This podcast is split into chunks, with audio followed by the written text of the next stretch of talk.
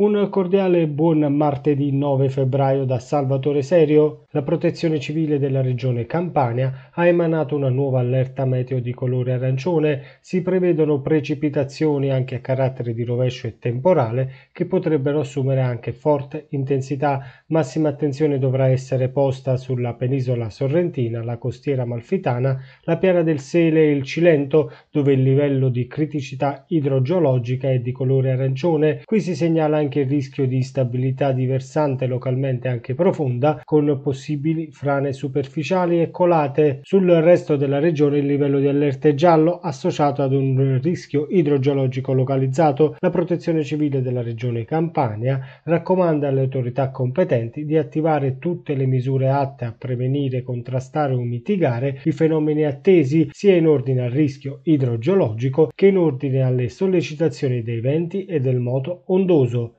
È arrivata ieri l'attesa ordinanza della Regione Campania, firmata dal governatore Vincenzo De Luca, concernente le misure da adottare per ripristinare la situazione dopo la terribile frana caduta ad Amalfi martedì scorso. L'intervento è ritenuto a ragion veduta urgente e necessario, sì perché la frana non solo ha praticamente diviso in due la Divina, ma rischia seriamente di compromettere la stagione turistica, già estremamente complicata a causa del Covid-19. Nei giorni scorsi si è tenuta presso il Genio Civile Civile di Salerno una riunione alla quale hanno partecipato tra gli altri proprio il governatore De Luca e il sindaco Milano per fare il punto sui lavori da effettuare. Da quanto emerso saranno almeno 4 i milioni di euro messi a disposizione dalla regione Campania per il ripristino della viabilità sulla strada statale amalfitana e dell'attraversamento pedonale di via Annunziatella, oltre poi alla sistemazione dei sottoservizi e del lungomare. I tempi per la realizzazione dell'intervento complessivo riguardante la ricostruzione di circa 20 metri di stradina pedonale, la bonifica e la messa in sicurezza del costone, la ricostruzione della statale sottostante e la sistemazione del lungomare si attesterebbero intorno ai tre mesi. A minore il sindaco Andrea Reale si è visto costretto a chiudere le scuole primarie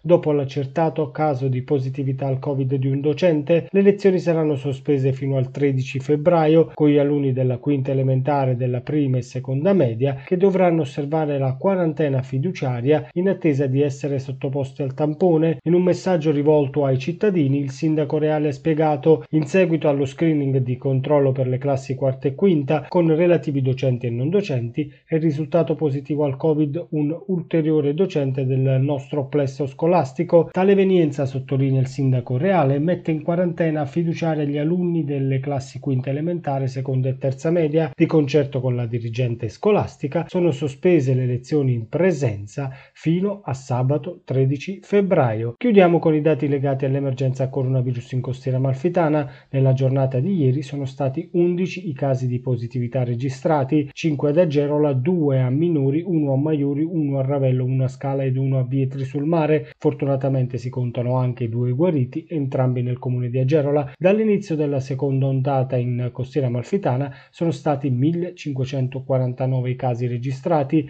le persone attualmente positive nella Divina sono complessivamente 128, mentre il numero dei guariti sale a 1407. Era questa l'ultima notizia, l'appuntamento con le news locali torna domani. Non mi resta quindi che augurarvi un buon proseguimento di giornata.